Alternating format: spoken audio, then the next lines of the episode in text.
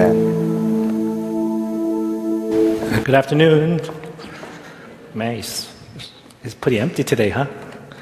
A lot of people are away. I know this wedding, Jay and Cindy, but 30 some people went down there. Okay, today we're going to wrap up uh, the Experiencing God series. Aren't you glad that you don't have to hear it anymore? Yeah, so before I go into jump into uh, today's outline, I just want to kind of review what we learned last 11 weeks and then maybe touch some the points that we all need to remember you know, before I go into it. Um, you know, we are a doing people. We always want to do something in order, for, in order to feel that we're worth something. And in order to experience, experience life, uh, we, we think we got to do something. Otherwise, you're never going to be able to find out what the life is all about. But our God says that's a priority. It's fine. Doing something is fine. But what God is saying is just don't do something because you have to do something. Rather, He asks us to enter a relationship with Him through Jesus Christ. And why don't you get to know me? And let me get to know you. And let me work with you and live through your life so that you can truly experience true purpose of your life.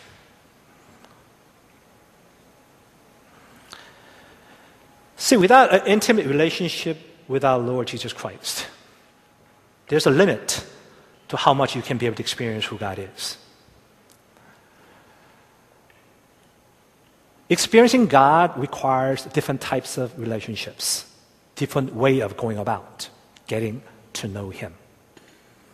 Now, in the world, you have to really prove yourself to be recognized, to be chosen, to be successful.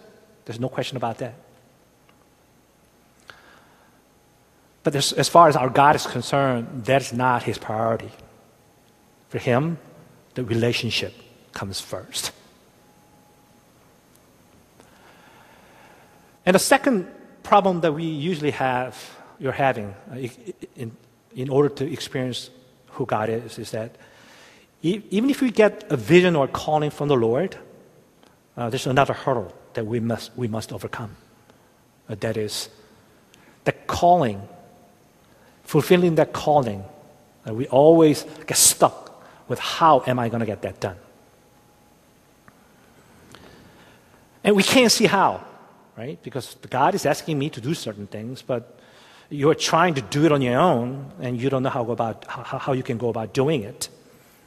And then you get frustrated. You become disappointed and you simply give up. Maybe that's not my cup of tea. Maybe it was mistaken. God spoke to me. And because of that, not only that you end up losing that vision or calling that God has given you, but also you ended up losing the, that opportunity to experience true purpose of our life that God wanted you to experience.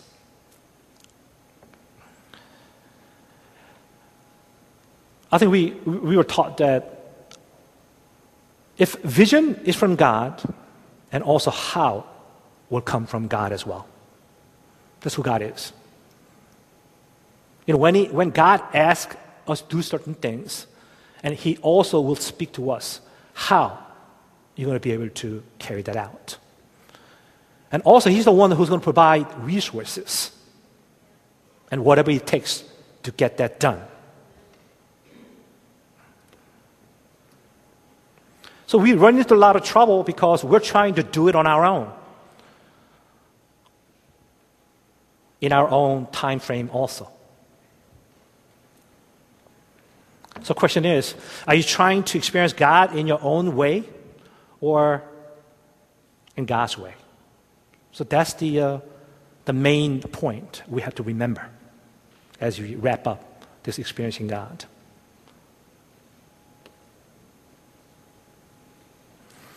Because oftentimes we insist on experiencing God on our own way. A lot of people try to find God on their own way. I'm sorry, I may break your heart. If you try to find God who He is in your own way, you're never going to find Him. Unless God comes to you, unless He opens the door of your heart, you're never going to get to know Him.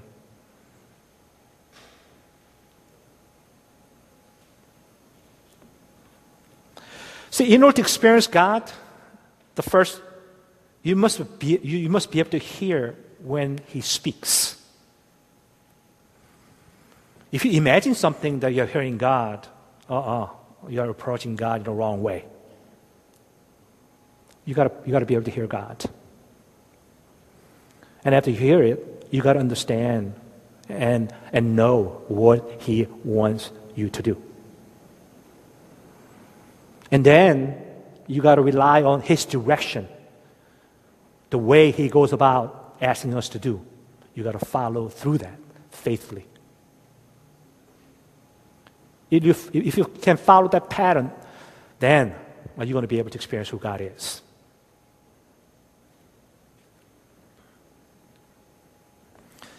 You know, we have such a difficult time hearing God and knowing who He is and understanding what direction He wants us to go because we always end up asking a wrong question we were taught.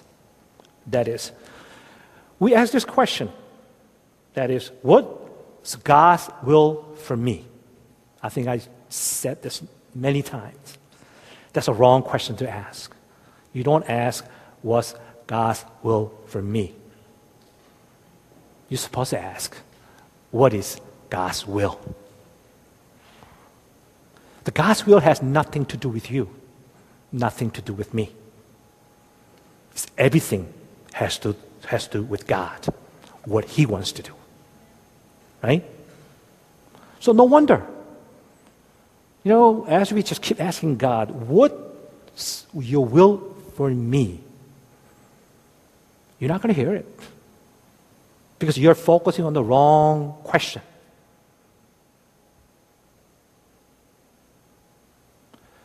See, we got everything already. Our God has given us His one and only Son, Jesus Christ, to die for us on the cross. And through His death and resurrection, our sins were forgiven by the grace of God. The gift of life was given to us. You know, as far as I, I, my understanding is, that there's no greater gift than what He already gave us. Right? See, our God has given us everything that He got. Right? But we're still asking, what's God's will for me? It's like, okay, what, what's in it for me? That's a wrong question to ask. So if you really want to experience God, then we have to change our question. We have to ask, What's God's will? It has nothing to do with what I want to do, what I can do for God, what I want to do for God.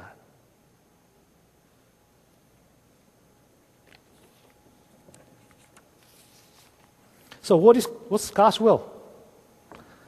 First, you don't decide what you want to do for God. It's not your decision, it's God's decision. You rather you find out what God wants to do you find out what He's doing. You simply join what He's doing right now in your life or around you.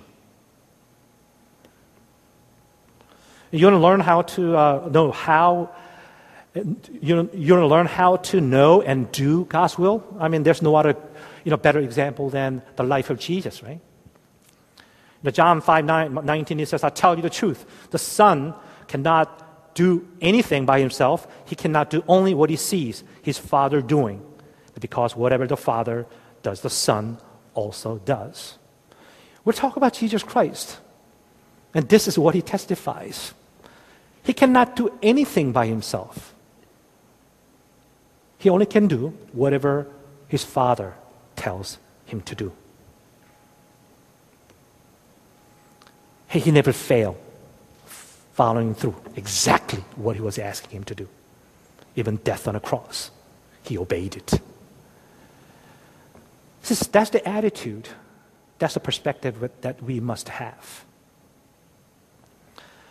If Jesus had to do it this way, what, I mean, what are you? What, I mean, what am I to say that I have a better way to really experience God, right? We're kidding ourselves in a way.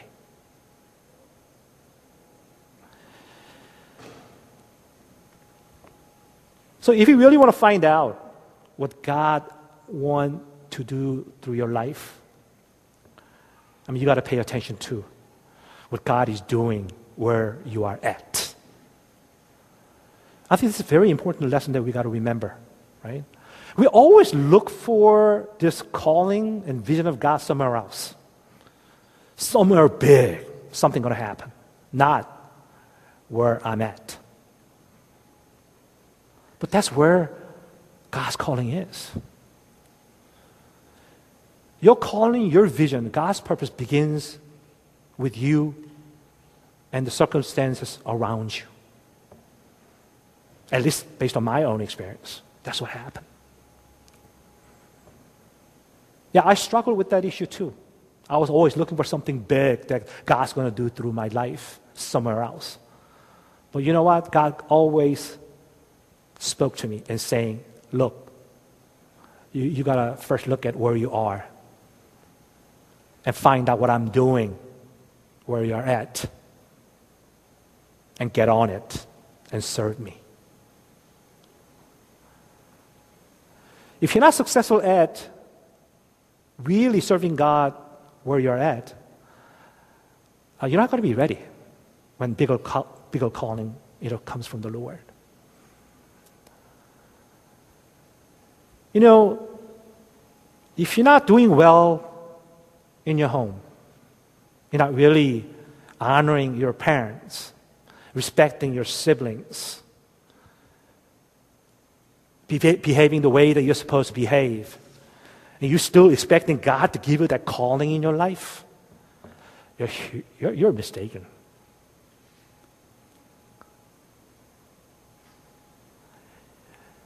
You know, if you, don't lo- if you don't know how to love the brother or sister next to you, how can you love the nation? Even loving the enemy. It's so important. We neglect those things. We just keep dreaming about this, whatever stuff that you want to achieve.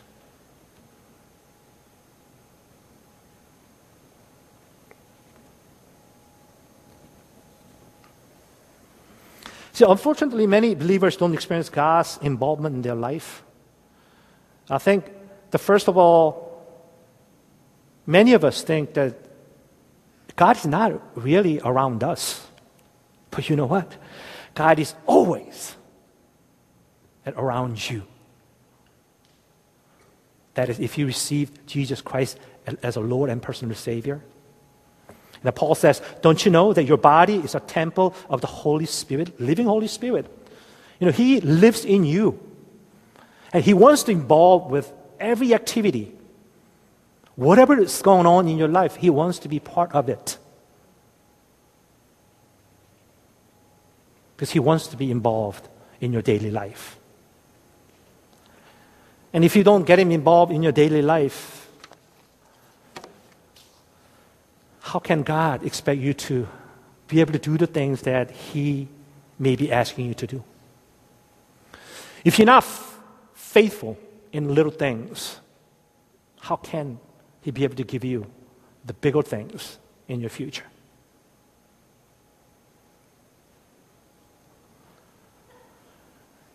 I mean, if you don't know, how, you know, even how to clean your own room at home, how are you going to be able to clean someone else's life?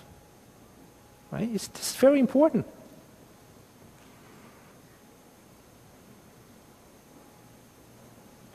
Now, I'm pretty sure most parents have to tiptoe through your room, right? Um, right?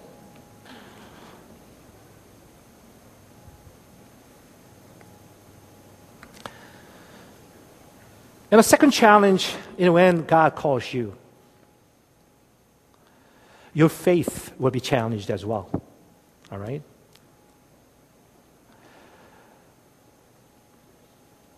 Sometimes when God asks you to certain things, and whatever He's asking you to do, it may be too big for you handle, for you to handle.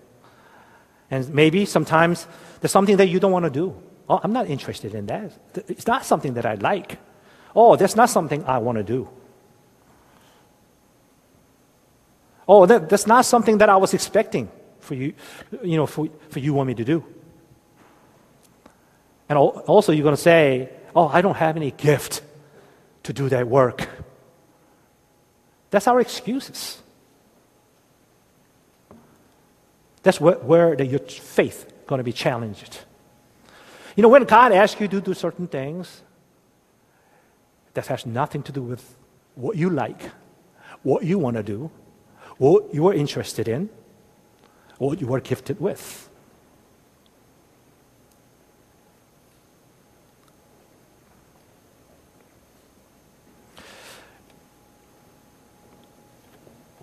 If I, if I were to evaluate myself, right?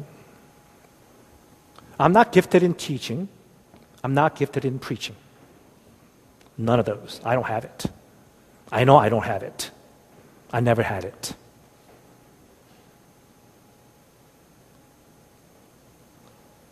But when God told me, you better start teaching, you better start speaking, I simply trusted what He was asking me to do. Yeah, I'm not a great preacher, I'm not a great teacher. I think I'm doing a decent job, right? Because I haven't seen anyone just walking out middle of my, you know, preaching, at least.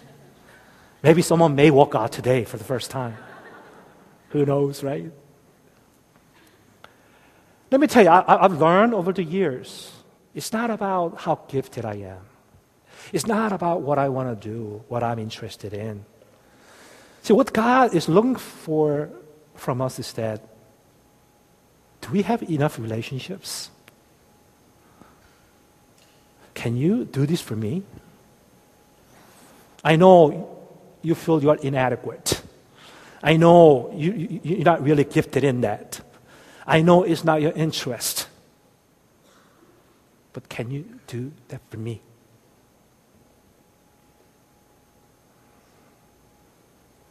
You know, if you really have that relationship with the Lord through Jesus Christ, if you, if you really know what God has done for us, how can you not say, I won't?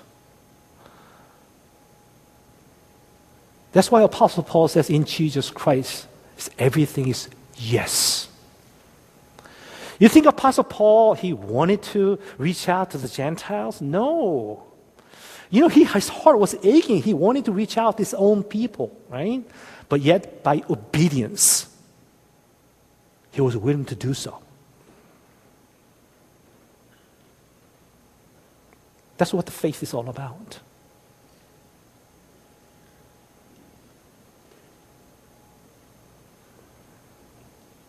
Yeah, me, I don't want to be a pastor. I never wanted to be a pastor. But I'm doing it because God asked me to do. And I said, I'd be glad to do it. Because this is amazing privilege for me to share this precious words of God, the living word of the Lord, so that I can speak. Just be part of that.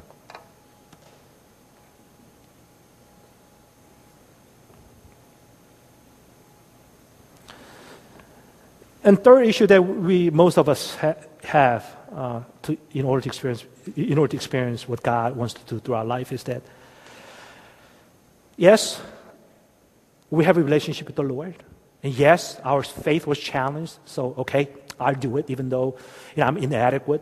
But you said you're going to do it through me. But last hurdle that you have, you have to overcome is you have to turn the control of your life to God. This last hurdle that you have to overcome. You have a hard time doing it. You know, Jeremiah said in potter and clay, um, is that clay must do two things. It says clay has to be molded, and clay has to remain in the potter's hand. Otherwise, the potters cannot make you a vessel that he wants to make. So that's the hurdle that we must overcome. Right? So last challenge is can I do it? Can I do it? You know, the people you generally see in the Bible, you know, they are all very ordinary people, just like you and I, right? Just, just like you and I.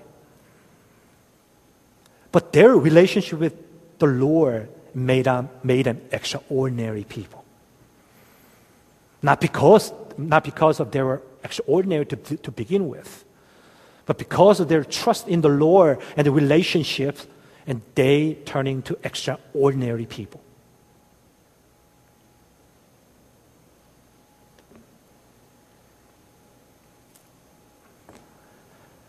You know, when we rely on our own self esteem, oh, we're going to struggle a lot. You know, I have a very low self esteem as well, okay?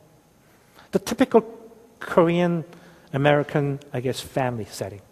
Because in a lot of Asian parents, they're good at like challenging and just chastising, you know, the rebuking and correcting. You know, if you get 99, you said, man, you can do better next time, get 100, right? That's usually, that's the kind of what you get from your parents, right? I, I know that you, grew, you grew up in that kind of environment. And I, I made sure I wouldn't do that to my children. But still, they feel pressured anyways, right? Very little praise from our parents. That's how we all brought up, especially Asian, Asian Americans. But you know what? God says, Your worth comes from me. Amen to that? It doesn't really matter. Even, even your parents says, You are all washed up already. It's not a good thing is in you. Don't listen to it, please. God says, You're very worth to me. He gave up his one and only Son, Jesus Christ, for you. Sometimes if you don't understand how amazing that is, you know, we sing like how amazing his love is. Do you really understand the, the depth of that love? The significance of that love that God has shown us?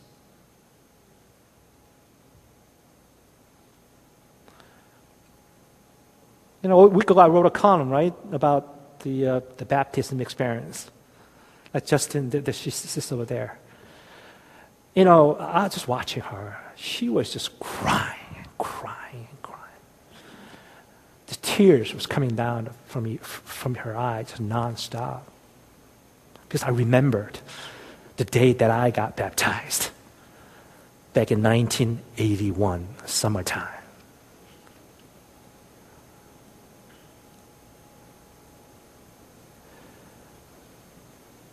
I really pray that you will sustain that, that, that moment of encountering God. And that's what today's outline is. I had a long introduction, so it looks like you're going to be here until 2 o'clock, right? No, you're all going to kill me if I do that. So, all this experiencing God is wonderful, right? And you will experience it. But thing is, how can we be able to sustain that, maintain that, that level of experiencing God? the rest of our life. Because oftentimes, you know, I see people, you know, they get like, get jolt of this, whatever, and they get excited, you know, and they serve for like sometimes few months and a couple of years, and then before you know it, you can't find them. They're just gone. Right? I see that quite often. It's really hard to consistently maintain that, that relationship with our Lord Jesus Christ. And that's what we're going to talk about today. Finally, let's turn to John 15, 4 through 11.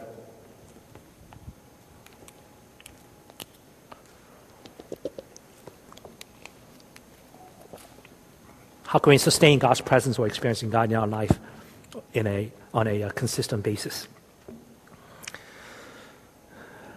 The, remain in me, and this is Jesus speaking, and I will remain in you. No branch can bear fruit by itself. It must remain in the vine, and neither can you bear fruit unless you remain in me.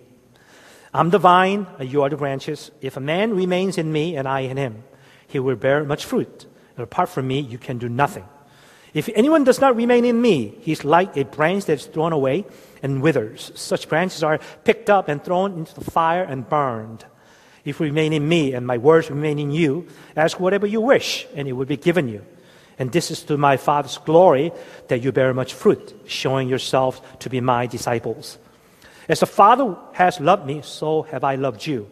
Now remain in my love. And if you obey my commands, and you will remain in my love, just as I have obeyed my Father's command and remain in his love, I have told you, uh, I have told you this so that my joy may be in you and that your joy may be complete. I think every one of us, as a believer, that we're going to encounter at times that when you lose your intimacy with God, it comes. I mean, I just, sometimes God allows that to happen in, intentionally. He cut himself away from us, just like Job's case. I mean, Job had no choice. But that's what God allowed to happen, and he had to deal with it. I hope that what happened to Job, it doesn't happen to any of us. I don't pray for that either. Don't pray, he'll give it to you.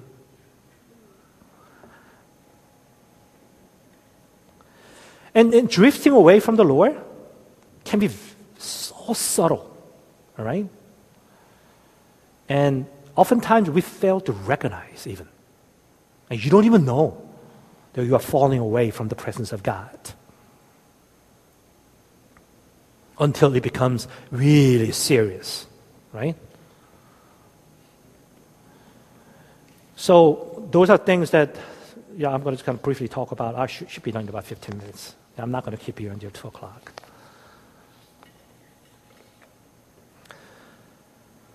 So there's, uh, so there's some symptoms that we can uh, be able to recognize uh, whether we have cooled off from the intimacy and the relationship with the Lord. The first thing is when, whenever you feel you no longer hear from God, oh, there's a warning sign right there. The Amos chapter 8, 11 through 12 says, The days are coming, declares the sovereign Lord, when I send a famine through the land, not a famine of food or thirst for water, for famine of hearing the words of the Lord. The people will stagger from sea to sea and wander from north to east, as searching for the word of the Lord, but they will not find it. You know, whenever you find you're wandering, you know, not knowing where you're going, you're looking for something, but you're not finding it, but you're not hearing anything from God. That's a warning sign. You know, when you begin to make your own decision on your own, and when God is no longer involved with you, that you're not going to hear from God. Because you're pretty much making your own decisions. You know, God, He's very humble and gentle. He's not going to just kick your door and try to come into your life. He really respects each one of us and honor us right? If you don't want to listen, God will not speak to you. That's basically that's what's going to happen. What about joy? If you start losing your joy coming to church, worshiping God, and serving the Lord, that's a warning sign right there. That's a symptom. And you need to pay attention. John 15, uh, 10, 11 says, If you keep my commands, you will, re- you will remain in my love, just as I have kept my Father's commands and remain in his love. I've told you this so that my joy may be in you, that your joy may be complete. If you are in a right relationship with God through Jesus Christ, the joy going to be in your life. And if you don't have it, that's a warning sign. Are you really working hard to serve the Lord? I know you are sacrificially giving yourself up for the things of God, but there's no joy. Uh oh.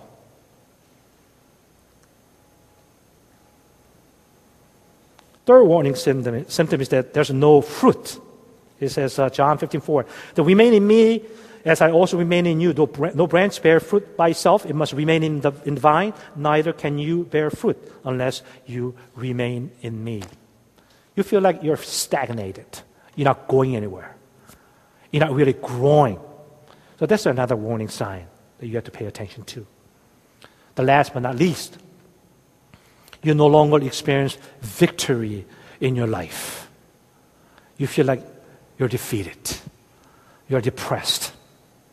I mean, of course, there are some medical you know, reasons as well. But if you don't have that, that's something that you need to pay attention to. Deuteronomy 28 25 says, The Lord will cause you to be defeated before your enemies. You will come at them from one direction, but flee from them in seven, and you will become a thing of horror to all the kingdom on earth. God is giving you that warning.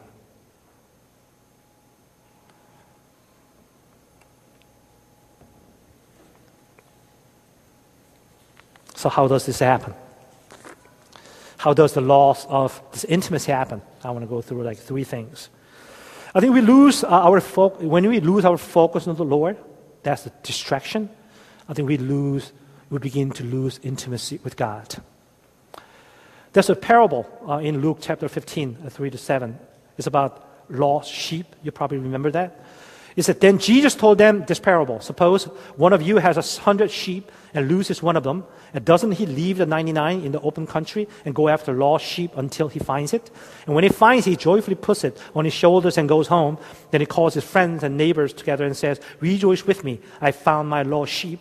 And I tell you that the same way there will be more rejoicing in heaven over one sinner who repents than over 99 righteous persons who do not need to repent. We see here a lost sheep. And how does sheep get lost? Uh, because they began, begin to wander off from the shepherd. You know, they think that grass over that side looks much more greener and rich. And you start moving on, right? And then you start losing, focusing on the shepherd, and you get lost. The similar way that we may end up going through the same thing. You know, because because we get distracted because of the things of, the, things of this world, you know, what this world can offer to us. Of course, it's a lot more attractive, that's for sure. The success in this world, the, what you can be able to enjoy, the pleasure and all that, oh, definitely. It's much better than going to church and worship sometimes and pray. It's a lot more fun to be involved with those kind of activities. But you know what? That's what I call distraction. You know, we have to continue to focus on our shepherd, Jesus Christ, not to lose our sight of him. The second, the cause of loss of intimacy what happen is that when we fail to guard our own heart and mind, what we call carelessness. And Luke chapter 15, there's another parable about these lost coins. And suppose a woman has 10 silver coins and loses one. Doesn't she light a lamp and sweep the house and search carefully until she finds it? And when she finds it, she calls her friends and neighbors and all together and says, Rejoice with me, I found my lost coin. See, here we see a valuable coin was lost. I mean, how do, do they get lost? Uh, I mean, no one purposely can lose your coins which is very valuable. Uh, but if you don't take precautions and through carelessness, uh, you're going to end up losing it. You know what? Our heart, our mind is very, very sensitive, very, very, very vulnerable. Unless you really protect your heart and your mind at all times, without even knowing it in a very subtle way, that you're going to get lost through carelessness. You know the music that you listen to? The TV program you watch? the places you go to, happy hours. Well, what's wrong with that, right? You may think. Oh, you know, that kind of music is okay. You really have to be careful. What you read, what you watch, what you do. I don't mind you you guys going to the bar, right? Purpose of the reaching out to the lost. I hope, I hope you don't get lost in the bar, right? It can happen, you know that?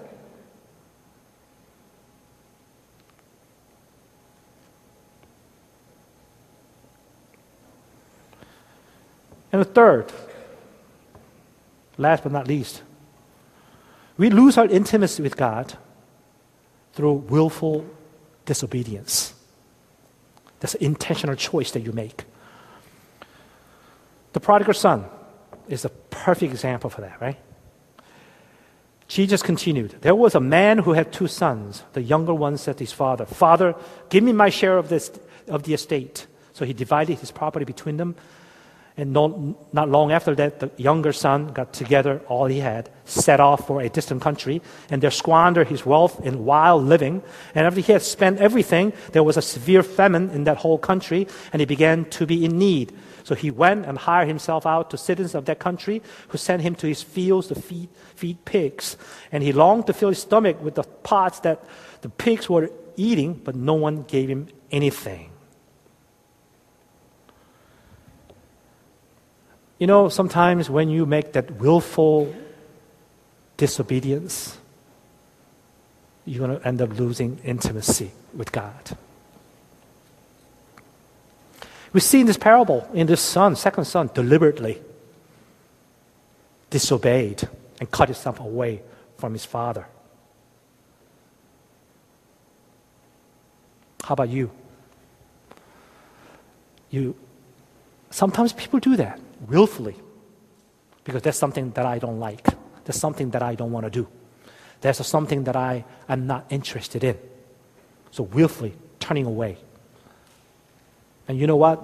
You can get away with that particular situation that you don't, you don't want to be in. But you are really willfully disobeying God, and you're going to end up losing your intimacy with God. You know, sometimes God will convict you your sinful behavior. Something that only you know, that no one else knows. You better pay attention. Because God is just and faithful. If you confess your sins, He will forgive your sins and cleanse you from all unrighteousness. 1 John 1 9. You know, we all going to make mistakes. All right? we all going to make mistakes. But when God convicts you, I think you better respond. You better respond.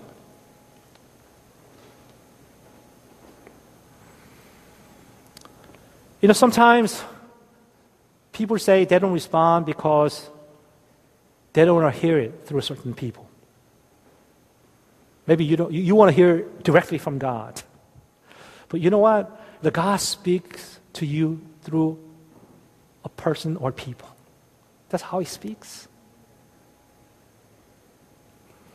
This is what Jesus said in John 10 38. He says, But if I do them, even though you do not believe in me, all right? If, okay, you don't have to believe me. If, if, that's what Jesus is saying. If you don't want to believe, if you don't want to believe me, you don't have to believe me but believe the works, that you may know and understand that the Father is in me and I in the Father. Right?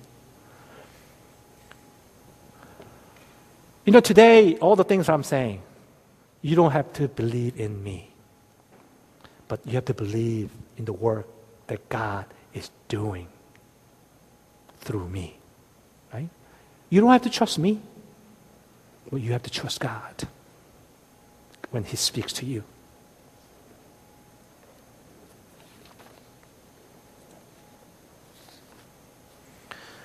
The last point I want to make is that the remedy for restoration of our fellowship with God. How can we restore from that when we fall?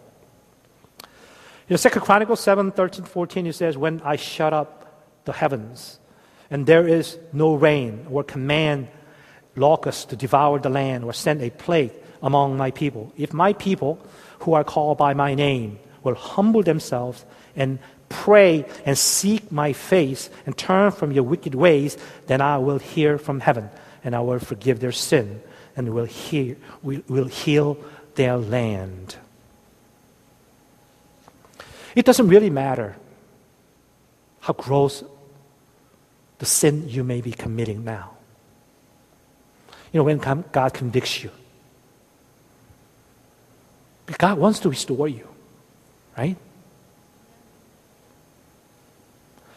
You know, God's grace is always greater than our sin. I always remind me of that, you know? There's no sin the greater than God's grace through His Son, Jesus Christ. It's available for you, but you got to come. You just cannot sit there.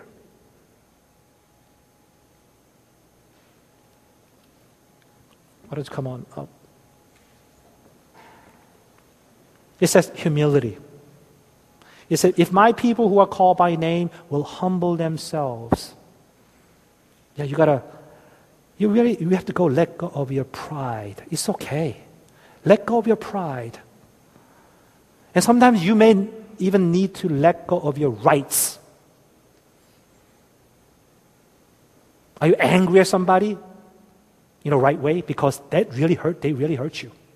And you have every right to be angry. But in order for your relationship and fellowship with God to be restored, you got to learn to let that go. Can you let that go? And a prayer. You know, the best way to restore relationship with God is talk to God. Right? You know, when you talk to God, your relationship will begin to be restored. It's any relationships. You know, relationship, in marriage, with friends. We're all weak beings, we all make mistakes. And we sometimes we end up hurting one another. But if we talk, if we communicate, if we share, then the restoration can begin from there. A lot of times, you know, we, our, our relation doesn't get restored because we don't communicate. So, do you have any? Do you have in your life anyone that you haven't been talking for the last five, ten, how many years? I don't know. Because of what reason? I really want you to think about it. Right? Go up to them and start talking to them. And God will begin His healing through that communications. And seeking His presence. You know, don't focus on people, but focus on God. Don't look at me because I'm a, a pastor. Don't focus on me. You're going to find a lot of disappointments if, if you look at me, but look at our Lord Jesus Christ. And when you look at Jesus, it doesn't matter how messed up that relationship may be. God will heal it and restore it. And then, once again, you got to turn away the sinful behavior you are engaged in. If you're in the middle of the sin, middle of any sin that you're committing, you better drop it and turn away. So let me ask you as I wrap up. Oh, yeah, I'm right on time. Good. Are you here today? And you've been distracted from following Jesus Christ? Any of you? I don't know. Are you here today and you've been careless in guarding your heart and your mind?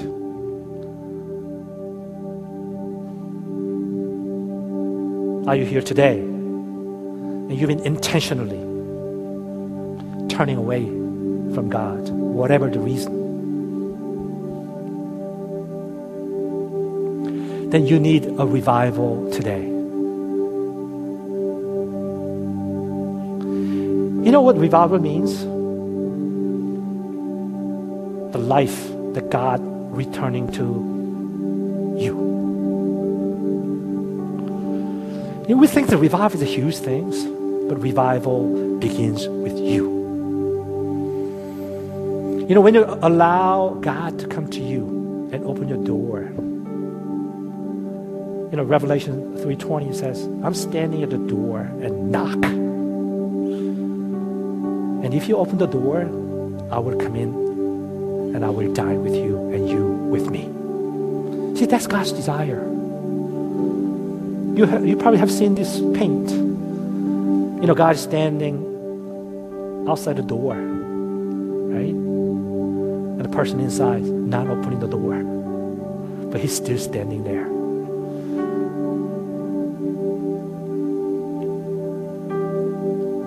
So let's bow our head a little bit, okay? Let's, let's spend some time uh, in prayer as we wrap up our Experience in God series. Just take a moment and, and examine yourself and just kind of try to gauge where you are today in your relationship with God. Where are you? Right?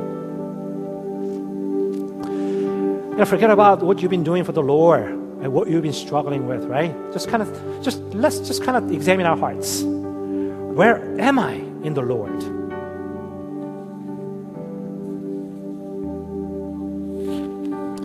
You know, Jesus said, I'm the vine, you're the branches. And if you remain in me and I in you, and you will bear much fruit. Apart from me, you can do nothing.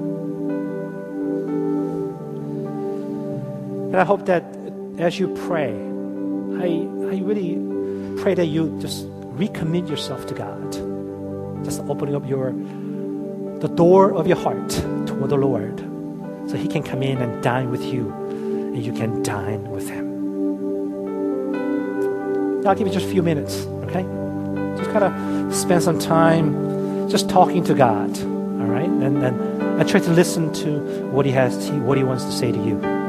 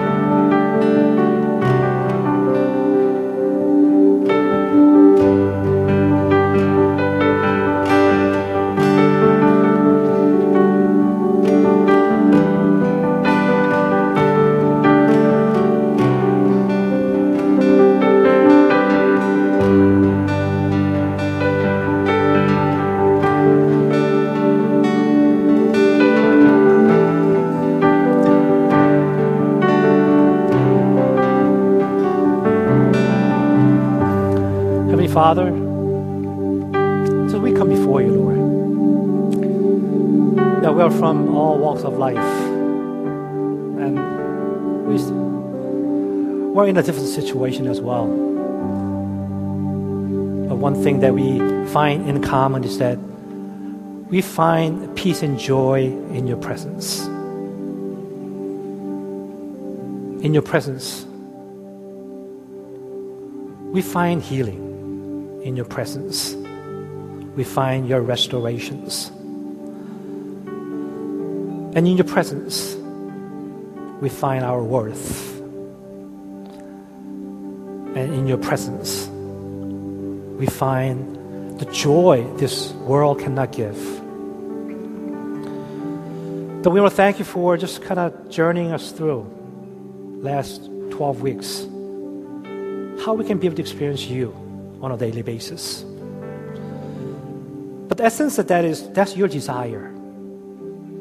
That you want to have a relationship with us. So we want to thank you. What are we that you are so mindful of each one of us?